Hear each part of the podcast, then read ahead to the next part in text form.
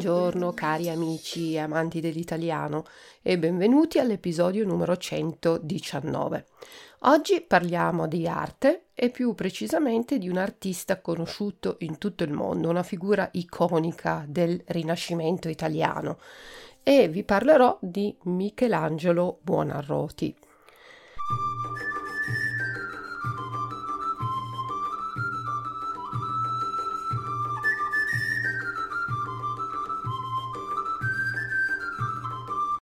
Sono stato allevato a latte e marmo, diceva di lui. Infatti, pur essendo un eccezionale pittore, architetto, poeta, lui si considerava prima di tutto uno scultore. La sua balia, cioè la donna che lo allattava, che gli dava il proprio latte quando lui era un bebè, un piccolo bebè, era la moglie di uno scalpellino. Lo scalpellino è la persona che lavora il marmo e quindi Michelangelo era cresciuto in casa di un artista dove c'era molto marmo. Michelangelo nasce il 16 marzo del 1475 a Caprese, dove il padre è podestà.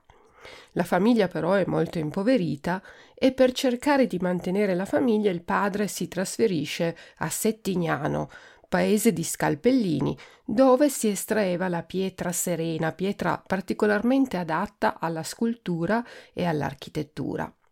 Quando Michelangelo ha solo sei anni, la mamma muore queste vicende familiari influiscono molto sul carattere dell'artista.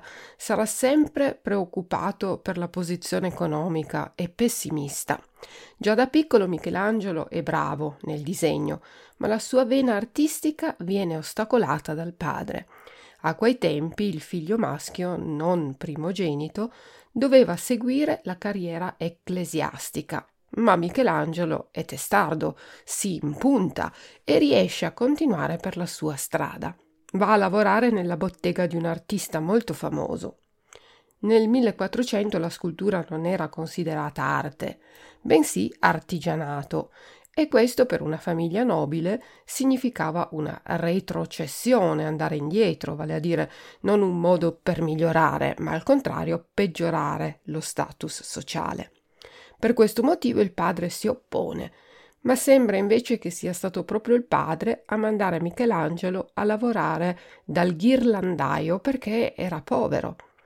Anni più tardi Michelangelo cercherà sempre di nascondere il suo lavoro iniziale e spiegandolo non come un normale apprendistato, ma come una vocazione alla quale suo padre non aveva potuto fare resistenza.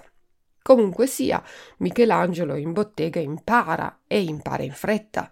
È il migliore degli allievi e sembra che il ghirlandaio, guardando Michelangelo al lavoro, abbia detto Costui è più bravo di me. Non ci sono notizie certe, ma sembra che Michelangelo non sia rimasto per tutto il periodo di tre anni di apprendistato presso il ghirlandaio e che anzi abbia preso in giro il suo maestro sostituendo un ritratto dipinto dal ghirlandaio con un dipinto da lui, senza che il ghirlandaio se ne accorgesse. Insomma, Michelangelo va al giardino di San Marco, un'accademia artistica finanziata da Lorenzo il Magnifico. I medici hanno una grande collezione di sculture antiche che i giovani artisti possono copiare per imparare, migliorare e fare esperienza. Un giorno Lorenzo va in visita al giardino e vede la testa di un fauno, un'opera antica che si credeva fosse andata perduta. Lorenzo allora critica la testa dicendo che i denti sono troppo perfetti per una testa di un uomo così anziano a queste parole Michelangelo prende il martello, prende il trapano e scalfisce un dente e ne buca un altro. Lorenzo il Magnifico è così colpito da questo giovane che chiede a Ludovico Buonarroti di poter ospitare Michelangelo a casa sua. Michelangelo viene accolto come un figlio adottivo nella famiglia più importante della città. Michelangelo conosce così i medici e molte persone che diventeranno suoi committenti, tra gli altri anche due futuri papi. Con un altro scultore, Pietro Torrigiano, però non corre buon sangue. I due artisti sono tutti e due molto ambiziosi. e un giorno litigano così tanto che il torrigiano sferra un pugno a Michelangelo, rompendogli il naso. Da quel giorno Michelangelo avrà per sempre il volto, la faccia e il profilo rovinati. Le prime opere di Michelangelo risalgono al 1491. La prima è la Madonna della Scala, dove la Madonna occupa l'intero rilievo, e la seconda è la Battaglia dei Centauri, per la quale l'artista si rifà ai sarcofagi romani, ma Michelangelo dà molta più importanza ai corpi umani. Entrambe le opere si possono vedere a Casa Buonarroti a Firenze. Nel 1442 Lorenzo il Magnifico muore e non si sa se Michelangelo in questo periodo può continuare a vivere con la famiglia. Sembra che i rapporti con il primogenito di Lorenzo, Piero, siano molto difficili. Nonostante ciò, Piero de' Medici aiuta Michelangelo ad entrare nel convento dei frati agostiniani per poter studiare anatomia. Qui Michelangelo può sezionare i cadaveri che arrivano dall'ospedale e studiare i corpi, cosa che lo aiuta enormemente nella sua arte. Michelangelo scolpisce il crocifisso ligneo come regalo per il priore. Oggi si trova nella Basilica di Santo Spirito a Firenze. Nello stesso periodo l'artista scolpisce il crocifisso di legno di Tiglio e un Ercole per Piero de' Medici, ma l'Ercole è purtroppo andato perduto. Il 20 gennaio del 1494 a Firenze fa freddo, cade la neve e ne cade tanta, tantissima. Piero fa chiamare Michelangelo per fare una statua di neve nel cortile del Palazzo Medici. Michelangelo fa un Ercole che rimane nel cortile per otto giorni. Tutta la città ammira la statua di neve e forse ispira anche Antonio del Pollaiolo per un'opera in bronzo che ora si trova alla Free Collection di New York. La città vede un declino politico, i medici vengono mandati via e Michelangelo segue i nuovi valori spirituali del predicatore Girolamo Savonarola, orientando le sue opere su soggetti sacri. E poi, per paura di essere coinvolto in problemi politici, lascia Firenze. Va a Venezia, dove rimane poco, e poi a Bologna. Qui finisce l'Arca di San Domenico, opera iniziata da Nicola Pisano e Niccolò dell'Arca. Scolpisce San Procolo, un angelo, Reggi Candelabro e San Petronio. In queste opere si può già notare l'espressione fiera dei volti tipica di Michelangelo. Oggi l'Arca di San Domenico si può vedere nella Basilica di San Domenico a Bologna. L'arte bolognese lo influenza molto e di qui si ispira per rappresentare la forza trattenuta, ottenuta con parti lisce e parti frastagliate e personaggi grandi e massicci. Nel 1495 la situazione a Firenze si è calmata e così l'artista ritorna nella sua città. Alcuni medici sono tornati e si fanno chiamare popolani per avere la simpatia del popolo e passare come protettori del comune. Questi prendono Michelangelo sotto la loro protezione e gli chiedono di fare due sculture, un San Giovannino e un Cupido dormiente, entrambe purtroppo anche queste andate perdute. Il Cupido viene usato per fare una truffa.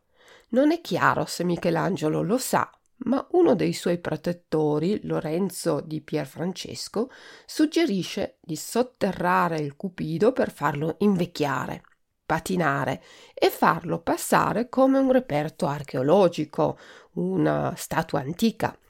La truffa riesce perché un cardinale, nipote di Sisto IV, lo acquista per 200 ducati. Michelangelo ne aveva incassati solo 30 per aver fatto questa questa statua. Le voci della truffa però corrono e arrivano alle orecchie del cardinale, che arrabbiatissimo manda un suo intermediario, Jacopo Galli, a farsi restituire i soldi. Questo riesce ad arrivare a Michelangelo, che conferma la storia. Il cardinale è arrabbiato, ma vuole conoscere l'artista che è stato così bravo da imitare perfettamente gli antichi e lo fa chiamare a Roma. Michelangelo accetta l'invito del cardinale, che è nemico dei medici, e per la seconda volta vedete che l'artista gira le spalle ai medici, che sono suoi protettori, gira le, le spalle a loro, va a fare un'altra committenza.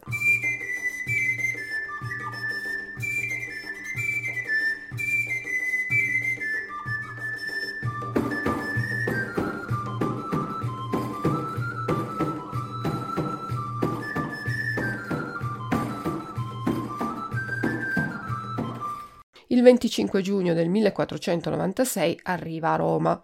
Il cardinale gli fa vedere le sue sculture antiche e gli chiede se può scolpire qualcosa di simile. Michelangelo crea un bacco. Questo bacco è un adolescente, un poco brillo, geschwipst. Già in quest'opera si vede la, la naturalezza del corpo. Ai piedi del bacco c'è un giovane che cerca di rubare alcuni acini d'uva al dio. E già a quell'epoca la scultura è ammirata per la sua grande naturalezza, perché sembra davvero che il giovane stia mangiando l'uva.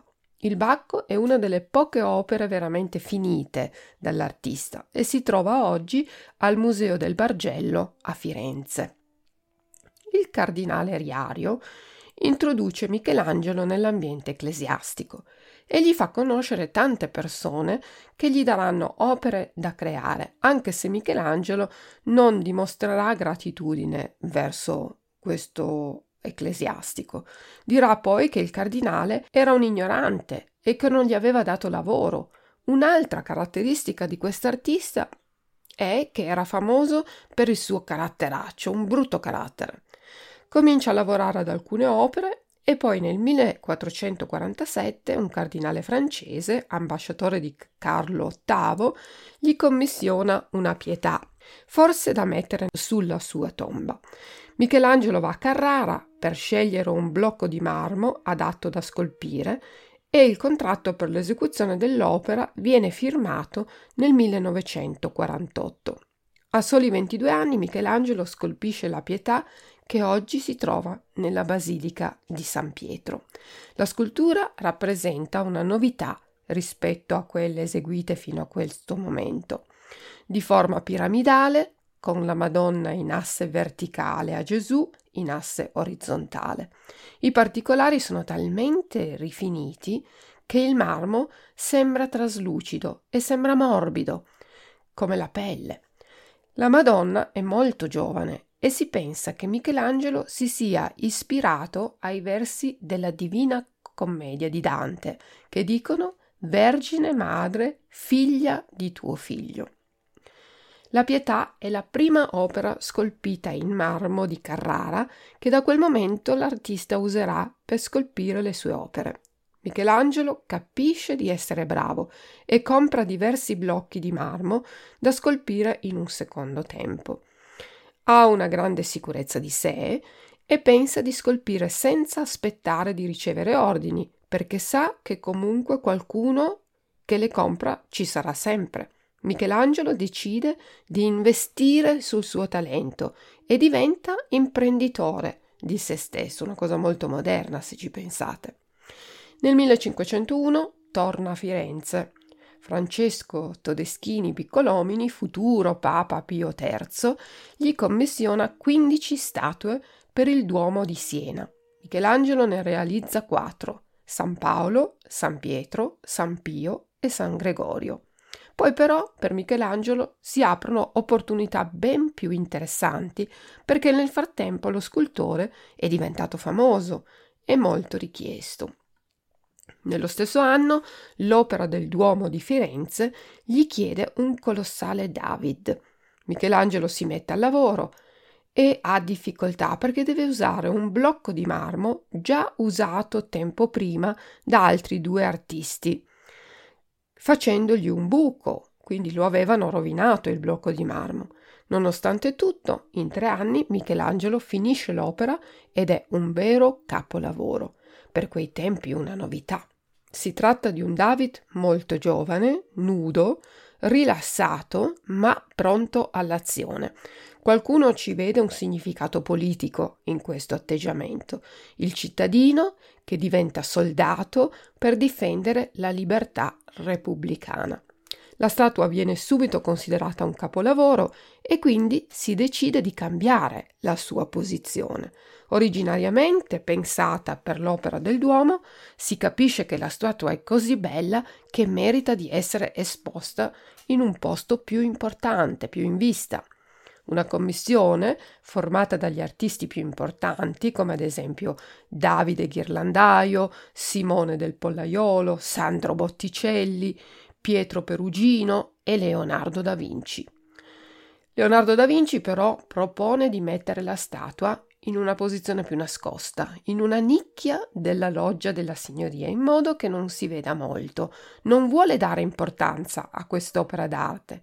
Infatti, tra i due artisti non corre buon sangue, anzi, c'è una grande rivalità.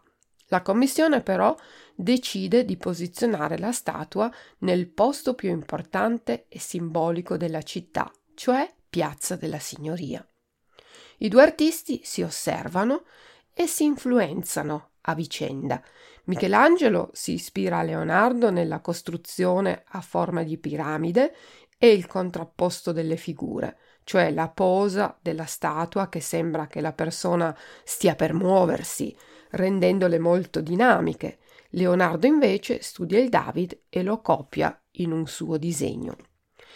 Mentre Michelangelo lavora al David, continua però a realizzare altre opere, come ad esempio un David bronzeo, purtroppo andato anche questo perduto, una Madonna col bambino e alcuni tondi, cioè sculture di forma circolare, come il tondo Pitti, oggi al Museo del Bargello, dove le persone hanno diverse profondità e la testa della Madonna esce dalla cornice. Ma Michelangelo è anche pittore, e realizza un tondo con la rappresentazione della Sacra Famiglia. La pittura è innovativa, con colori forti, accesi, diversa da quella di Leonardo, perché per Michelangelo la pittura si deve avvicinare il più possibile alla scultura. In questa storia troviamo di nuovo il brutto carattere di Michelangelo. Il committente, certo Agnolo Doni, voleva pagare l'opera scontata, cioè prova a farsi lo sconto, a pagare di meno, meno possibile. Michelangelo si infuria, si arrabbia e si riprende il dipinto. Esige, vuole allora dal mercante Agnolo Doni il doppio del prezzo che Michelangelo aveva chiesto e così al committente non rimane altra scelta. Invece di pagare di meno, paga il doppio pur di avere il quadro. Riconosciamo il carattere del nostro Michelangelo. Lui si sente un artista e un artista è superiore al committente perché se ne intende di più. Questa cosa è un, anche questa una novità per l'epoca. Realizza poi il tondo Taddei, una scultura tonda che oggi si trova alla Royal Academy of Arts di Londra, dove possiamo vedere l'effetto non finito dello sfondo dal quale emergono le figure forse ispirato da Leonardo.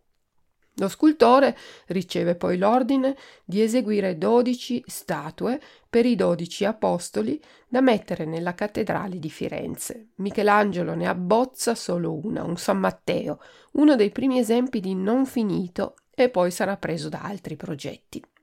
Nel 1504 gli viene commissionato un grandissimo affresco per la sala grande del Consiglio nel Palazzo Vecchio, un gigantesco dipinto di sette metri per celebrare le vittorie di Firenze e in particolare la battaglia di Cascina vinta contro Pisa nel 1304. La scena deve essere messa di fronte alla parete del dipinto della battaglia di Anghiari di Leonardo. Michelangelo realizza il cartone preparatorio poi deve interrompere il lavoro che riprenderà nel 1506, ma che andrà perduto. Il cartone però è la base di tantissimi studi, non tanto per la battaglia, bensì per l'anatomia dei corpi nudi che mostrano notevole sforzo fisico.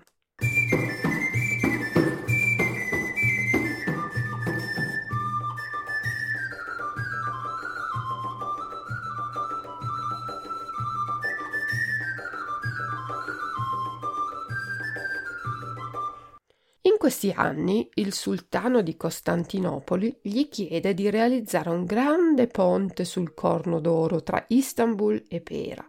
Sembra che l'artista abbia realizzato un modello e che questa sia la prima sua idea di lavorare come architetto.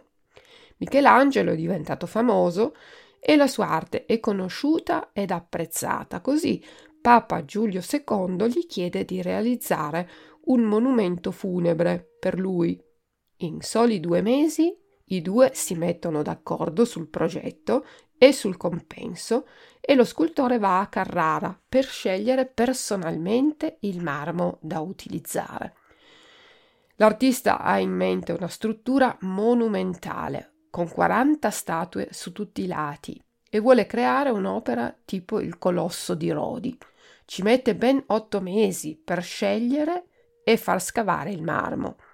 Nel frattempo, però, gli artisti di corte erano diventati molto invidiosi delle capacità dell'artista e soprattutto Bramante, che era stato incaricato dal Papa di rinnovare la Basilica Costantina, oggi Basilica di San Pietro, convince il Papa che farsi fare la tomba è di cattivo augurio per un uomo ancora pieno di energia e voglia di fare, lo convince ad interessarsi di più alla basilica dove sta lavorando lui, il bramante. Quando Michelangelo torna a Roma, pieno di marmo, di progetti e di aspettative, ha un'amara sorpresa. Il Papa non ha più interesse alla sua tomba.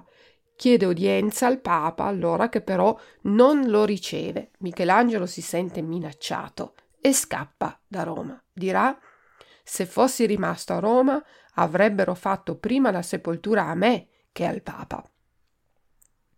Il Papa cerca di farlo tornare, gli scrive, ma niente. Poi nel 1506 il Papa va a Bologna, dopo aver sconfitto la famiglia feudale dei Bentivoglio, e qui incontra Michelangelo.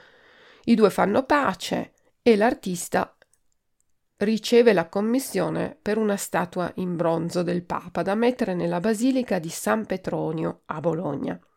Per realizzarla Michelangelo rimarrà a Bologna per due anni. La statua però avrà un brutto destino.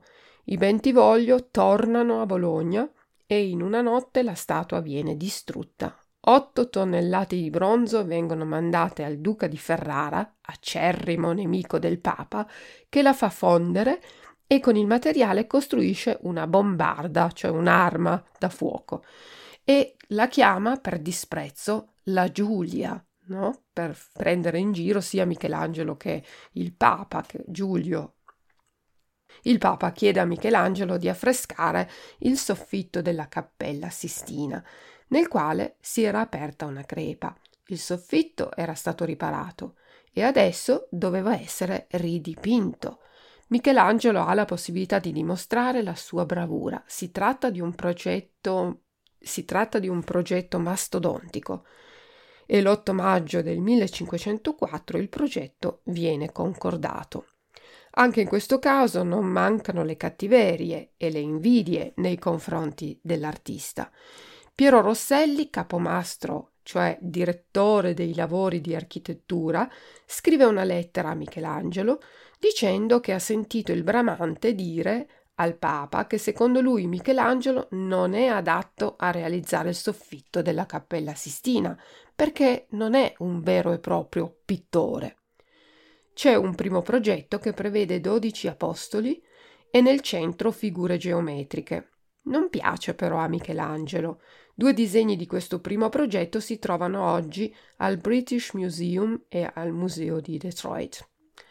Michelangelo chiede di ampliare la pittura e di dipingere la storia dell'umanità prima che Dio mandasse le tavole della legge.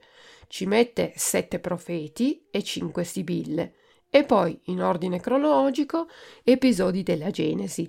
Partendo dalla parete dell'altare troviamo la separazione della luce dalle tenebre, la creazione degli astri e delle piante, la separazione della terra dalle acque, la creazione di Adamo, la creazione di Eva, il peccato originale e la cacciata dal paradiso terrestre, il sacrificio di Noè, il diluvio universale e l'ebbrezza di Noè.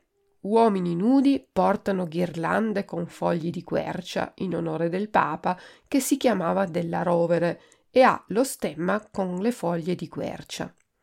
Nei medaglioni bronzei si, ven- si vedono scene dell'Antico Testamento, quattro scene bibliche, Giuditta e Oloferne, Davide e Golia, la punizione di Aman e il serpente di bronzo. Nelle lunette, cioè i dipinti vicino al soffitto a forma semi-ovale, e nelle vele, cioè un dipinto di forma triangolare, sono dipinte le 40 generazioni degli antenati di Cristo del Vangelo di Matteo. Gli affreschi affrontano il mistero della creazione di Dio, creando l'uomo a sua immagine e somiglianza. Cristo diventa uomo e riscatta l'umanità dal peccato originale. Così facendo raggiunge il perfetto ed innalza l'uomo verso Dio. Per questo motivo Michelangelo dà così importanza alla bellezza del corpo umano.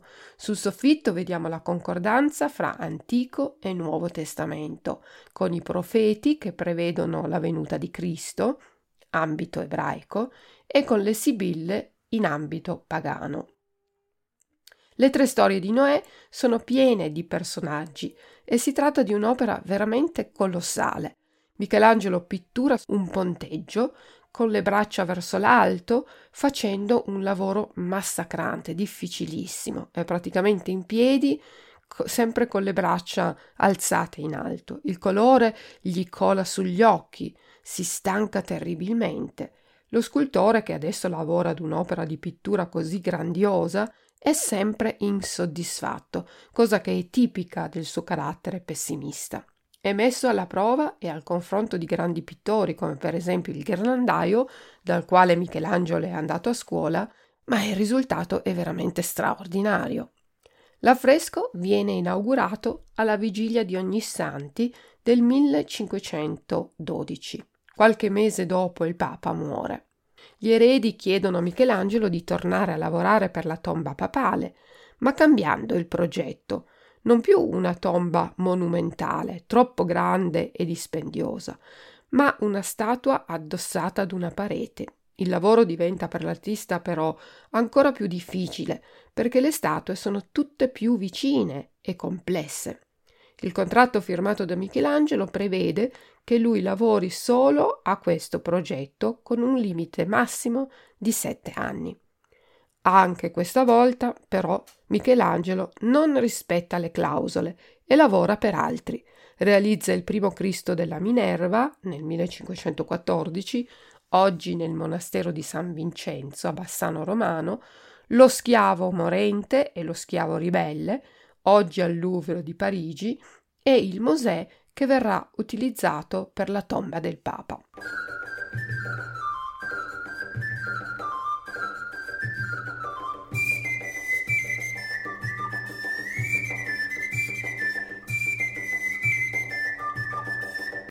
Michelangelo interrompe parecchie volte i lavori per i suoi frequenti viaggi a Carrara per scegliere il marmo.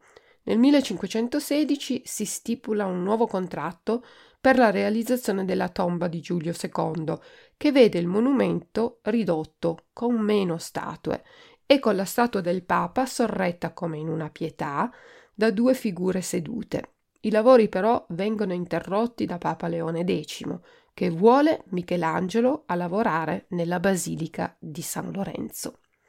In quegli anni Michelangelo ha un grande concorrente, pittore della corte papale, Raffaello, e questa concorrenza lo porta a collaborare con un altro bravissimo pittore veneziano, Sebastiano del Piombo.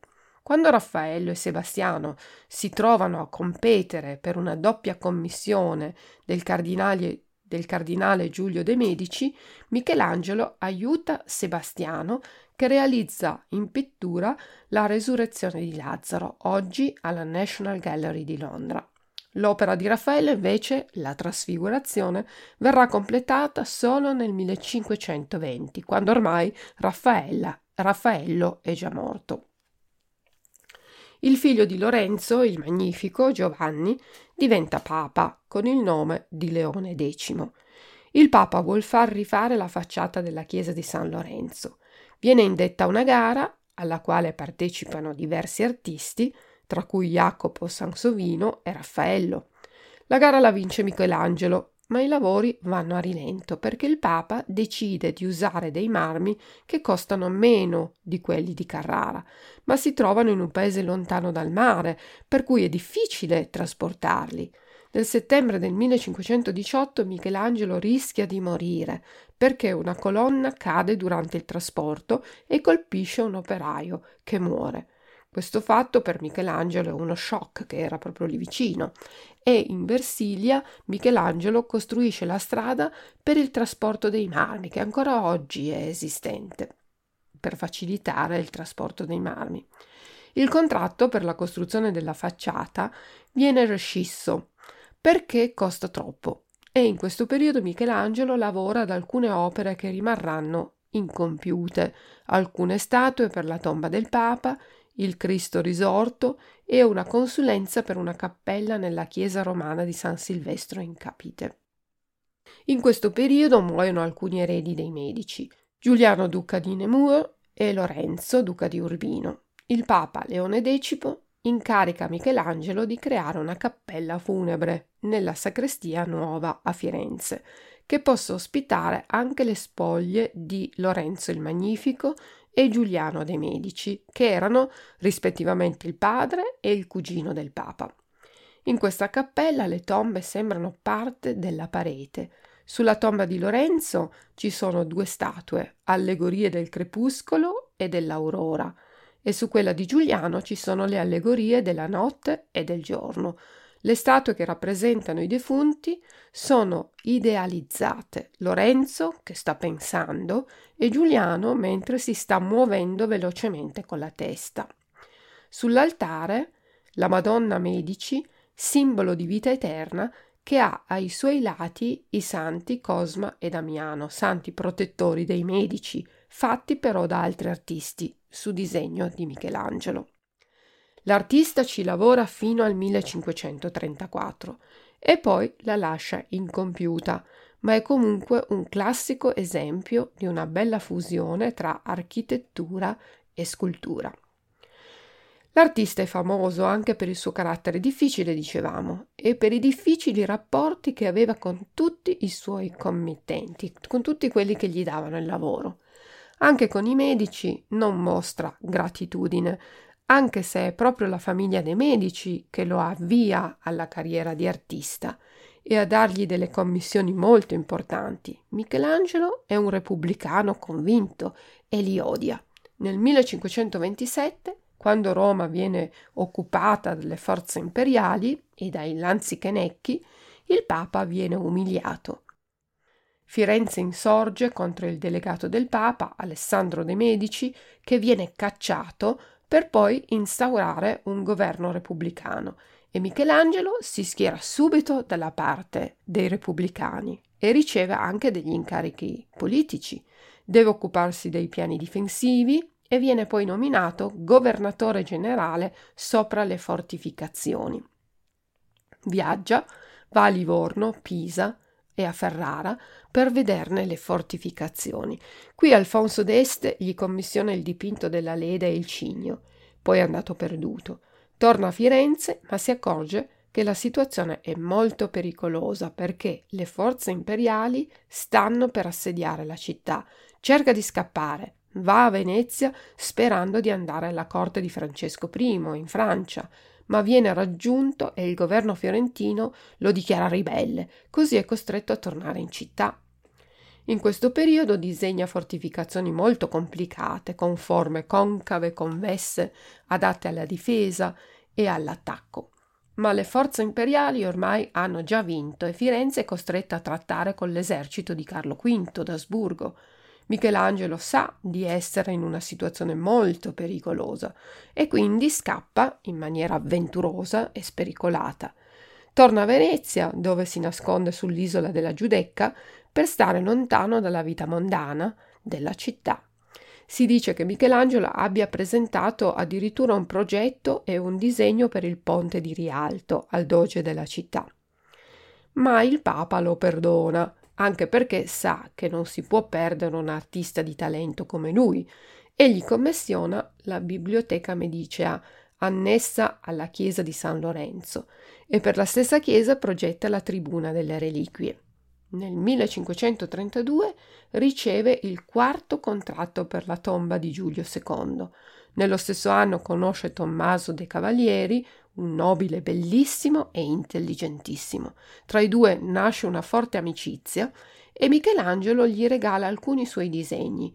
Con il guardarobiere papale e maestro di camera Pietro Giovanni Aliotti, futuro vescovo di Forlì, ha invece rapporti molto difficili, perché Michelangelo lo vede molto invadente, ficcanaso, tanto da dargli il soprannome di tante cose.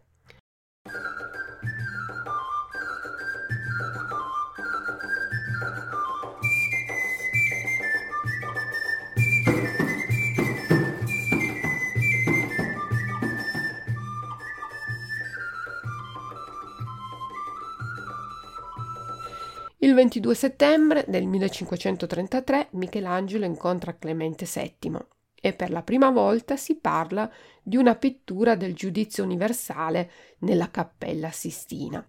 Michelangelo non approva il governo di Firenze, va subito a Roma e comincia a lavorare alla Cappella Sistina. Il Papa Clemente VII muore poco dopo e il nuovo Papa Paolo III conferma Michelangelo, anzi lo nomina pittore, scultore e architetto del Palazzo Vaticano. Cappella Sistina. Al centro vediamo Cristo, giudice, e vicino la Madonna che guarda gli eletti.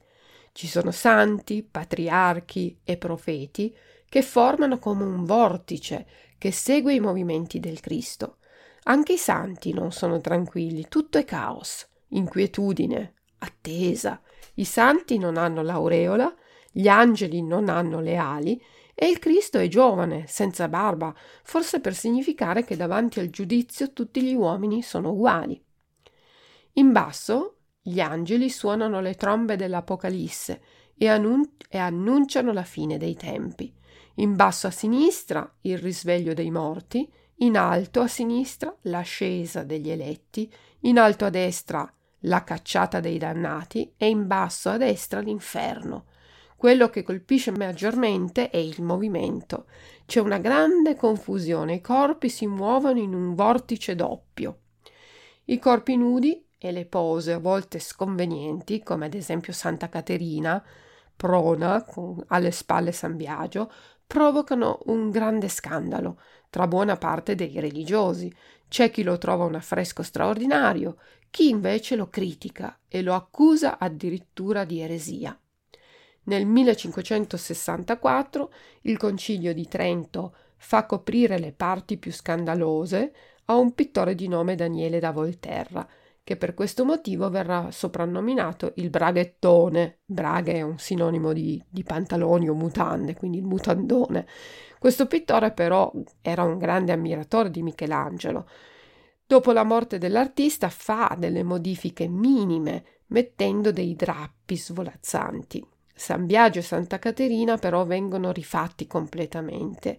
In seguito ci saranno altre modifiche e altre censure, tolte poi con l'ultimo restauro terminato nel 1994, dove sono state lasciate solo le mutande del Cinquecento perché sono la testimonianza storica della Controriforma.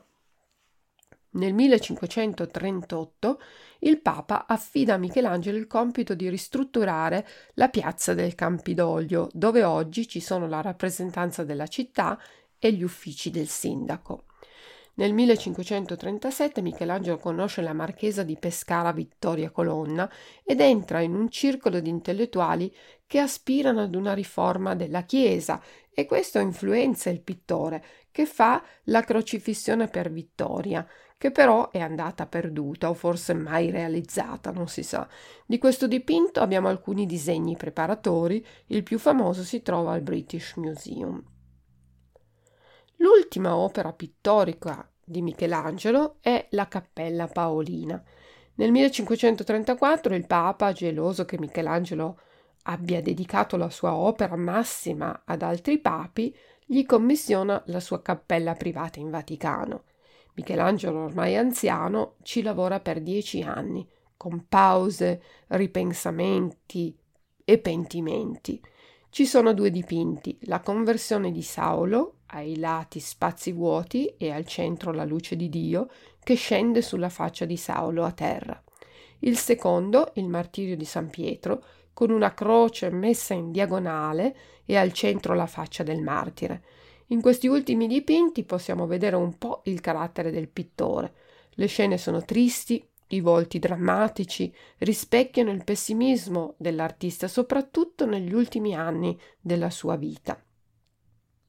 Nella chiesa di San Pietro in Vincoli si può ammirare la tomba di Giulio II, fin- finita da Michelangelo tra il 1544 e il 1545. Ci sono le statue di Mosè, Lia e Rachele, il Papa disteso e sopra la Vergine con il bambino e di fianco al Papa una Sibilla e un profeta. Mosè rappresenta un uomo illuminato che viene sorpreso dalla luce di Dio e ai suoi lati due modi di essere e due modi differenti di salvezza. Da una parte la vita contemplativa rappresentata da Rachele che prega e usa la fede e dall'altra la vita attiva, rappresentata da Lia, che trova la salvezza nella vita operosa. Si può interpretare l'opera come una mediazione tra riforma e cattolicesimo. Questo perché Michelangelo frequentava il giro di amici e conoscenti di Vittoria Colonna. Ormai Michelangelo è vecchio e nei suoi ultimi anni abbandona la pittura, se non per dipingere piccole opere private mentre si interessa e si occupa di architettura, cominciando diversi progetti che quasi sempre verranno finiti in seguito da altri architetti. Nel 1547 e il 1550 gli viene affidato il progetto per il completamento della facciata ed il cortile di Palazzo Farnese, oggi sede dell'ambasciata francese in Italia. Michelangelo cambia il progetto del vecchio architetto, che era morto, e ne fa un palazzo monumentale. Per fare questo alza il secondo piano, aggiunge un massiccio cornicione e mette un colossale stemma al centro della facciata. E poi arriva il progetto per la Basilica di San Pietro in Vaticano. Non abbiamo notizie certe sul progetto originale pensato da Michelangelo, perché l'artista non farà mai un progetto definitivo, ma procede parte per parte. In ogni caso sappiamo che non accetta i progetti degli architetti che ci hanno lavorato prima di lui, demolisce le parti che questi avevano già fatto. Sappiamo però che quasi tutte le idee di Michelangelo sono state poi cambiate da Carlo Maderno, che completa la basilica nel XVII secolo. Negli ultimi anni della sua vita Michelangelo realizza ancora due pietà, anche queste a Roma, ma oggi si trovano altrove. La prima si chiama la pietà dell'Opera del Duomo o anche Pietà Bandini e la si può vedere nel Museo dell'Opera del Duomo a Firenze. Michelangelo la pensa per la sua tomba. Prende un blocco di marmo, che era avanzata dalla tomba di Giulio II, ma il marmo è duro e pieno di impurità e quando Michelangelo tenta di cambiare la posizione di una gamba del Cristo, esce una venatura del marmo. Michelangelo, preso dalla rabbia, la prende a martellate e la rompe in più punti. Ancora oggi si possono vedere i punti rotti dall'artista sul gomito, sul petto e sulla spalla di Gesù. Michelangelo la abbandona tre anni dopo averla cominciata. L'opera viene poi venduta allo scultore Tiberio Calcagni, che la restaura e la integra con la Maria Maddalena sulla sinistra, che è di livello molto inferiore al resto della scultura. In quest'opera vediamo la Vergine, il Cristo e Nicodemo in una composizione a piramide. Nicodemo, la figura in cima, sembrerebbe essere un autoritratto di Michelangelo. Dal corpo di Michelangelo sembra uscire la figura del Cristo cioè dal corpo di Nicodemo sembra usci- che esca la figura del Cristo e molti ci vedono un riferimento alla sofferenza psicologica dell'artista. E l'altra scultura, la Pietà Rondanini, Invece viene definita un'altra statua principiata per un Cristo e un'altra figura di sopra attaccate insieme, sbozzate e non finite. Michelangelo la regala al suo servitore, ma continua a modificarla fino alla sua morte.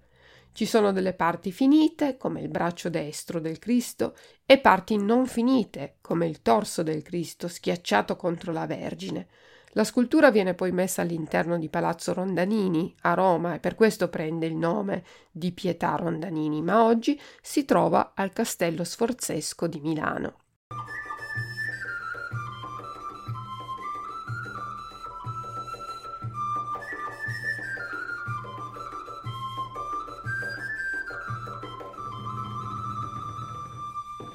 Già nel 1550 esce una biografia sull'artista che è ancora in vita. Anche se la biografia lo celebra come un grande artista, come genio, Michelangelo non gradisce l'opera perché ci sono diverse incorrettezze e non gli piace come viene raccontata la storia della tomba di Giulio II e così ne fa pubblicare una nuova, una nuova biografia. La biografia lo rende ancora più famoso come genio tormentato, capace però di realizzare opere gigantesche e meravigliose. Michelangelo si dedica a vari progetti, tra i quali la famosa Porta Pia a Roma, che ha uno stile per l'epoca innovativo. Nel 1561 lavora alla ristrutturazione della chiesa di Santa Maria degli Angeli all'interno delle terme di Diocleziano. Il 31 gennaio del 1563 Cosimo de' Medici fonda l'Accademia e Compagnia dell'Arte del Disegno e nomina Michelangelo console. Questo è ancora un tentativo di richiamare l'artista a Firenze, ma Michelangelo rifiuta, essendo repubblicano non può servire il duca di Firenze. Il 18 febbraio del 1564, quando Michelangelo ha quasi 89 anni, muore. Fino a tre giorni prima aveva lavorato alla Pietà Rondanini e pochi giorni prima della sua morte il Concilio di Trento aveva deciso di coprire le parti cosiddette oscene del giudizio universale. La città di Firenze vuole assolutamente portare Michelangelo a Firenze e fargli un funerale solenne. Secondo la biografia dello storico d'arte Vasari, sembra che il nipote dell'artista sia andato a Roma per chiedere le spoglie di Michelangelo, ma che i romani si siano rifiutati di dargliele per fargli il funerale e metterlo nella basilica di San Pietro. Il nipote allora prende in gran segreto i resti dello zio e durante la notte fugge in gran segreto verso Firenze. Il 14 luglio del 1564 si celebra il funerale solenne in Santa Croce. La chiesa viene addobbata con drappi neri e dipinti con le scene di vita dell'artista. La sua tomba è stata fatta da Giorgio Vasari ed è composta da tre figure che piangono e che rappresentano la pittura, la scultura e l'architettura. I funerali di Stato lo fanno entrare nella leggenda, consacrandolo come artista insuperabile, in tu- capace in tutti i campi artistici e capace addirittura di imitare la creazione divina. Ecco, cari ascoltatori, questa era la storia, la vita e le opere del grande artista Michelangelo. Spero che vi sia piaciuto, vi ringrazio per l'ascolto e vi do un arrivederci, un risentirci al prossimo episodio. Ciao ciao da Luisa.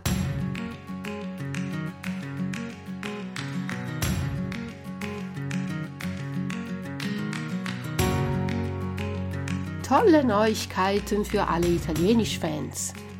Italienisch lernen soll Spaß machen.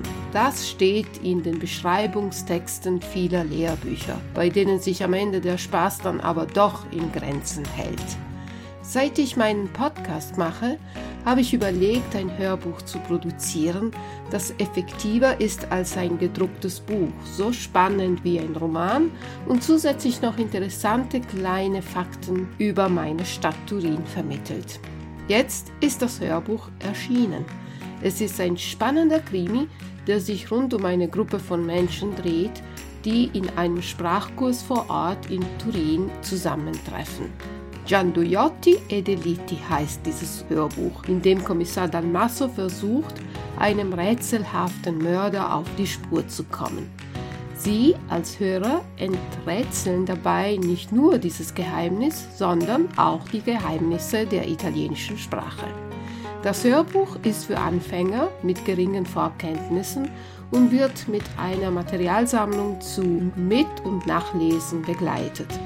Mehr Informationen zu diesem spannenden Lernkrimi, der im Brainbook Verlag erschienen ist, finden Sie wie immer auf meiner Homepage unter www.il-tedesco.it. Ich bin gespannt, ob Sie den Mörder finden und ihm das Handwerk legen können. Ich wünsche Ihnen schon jetzt viel Spaß dabei.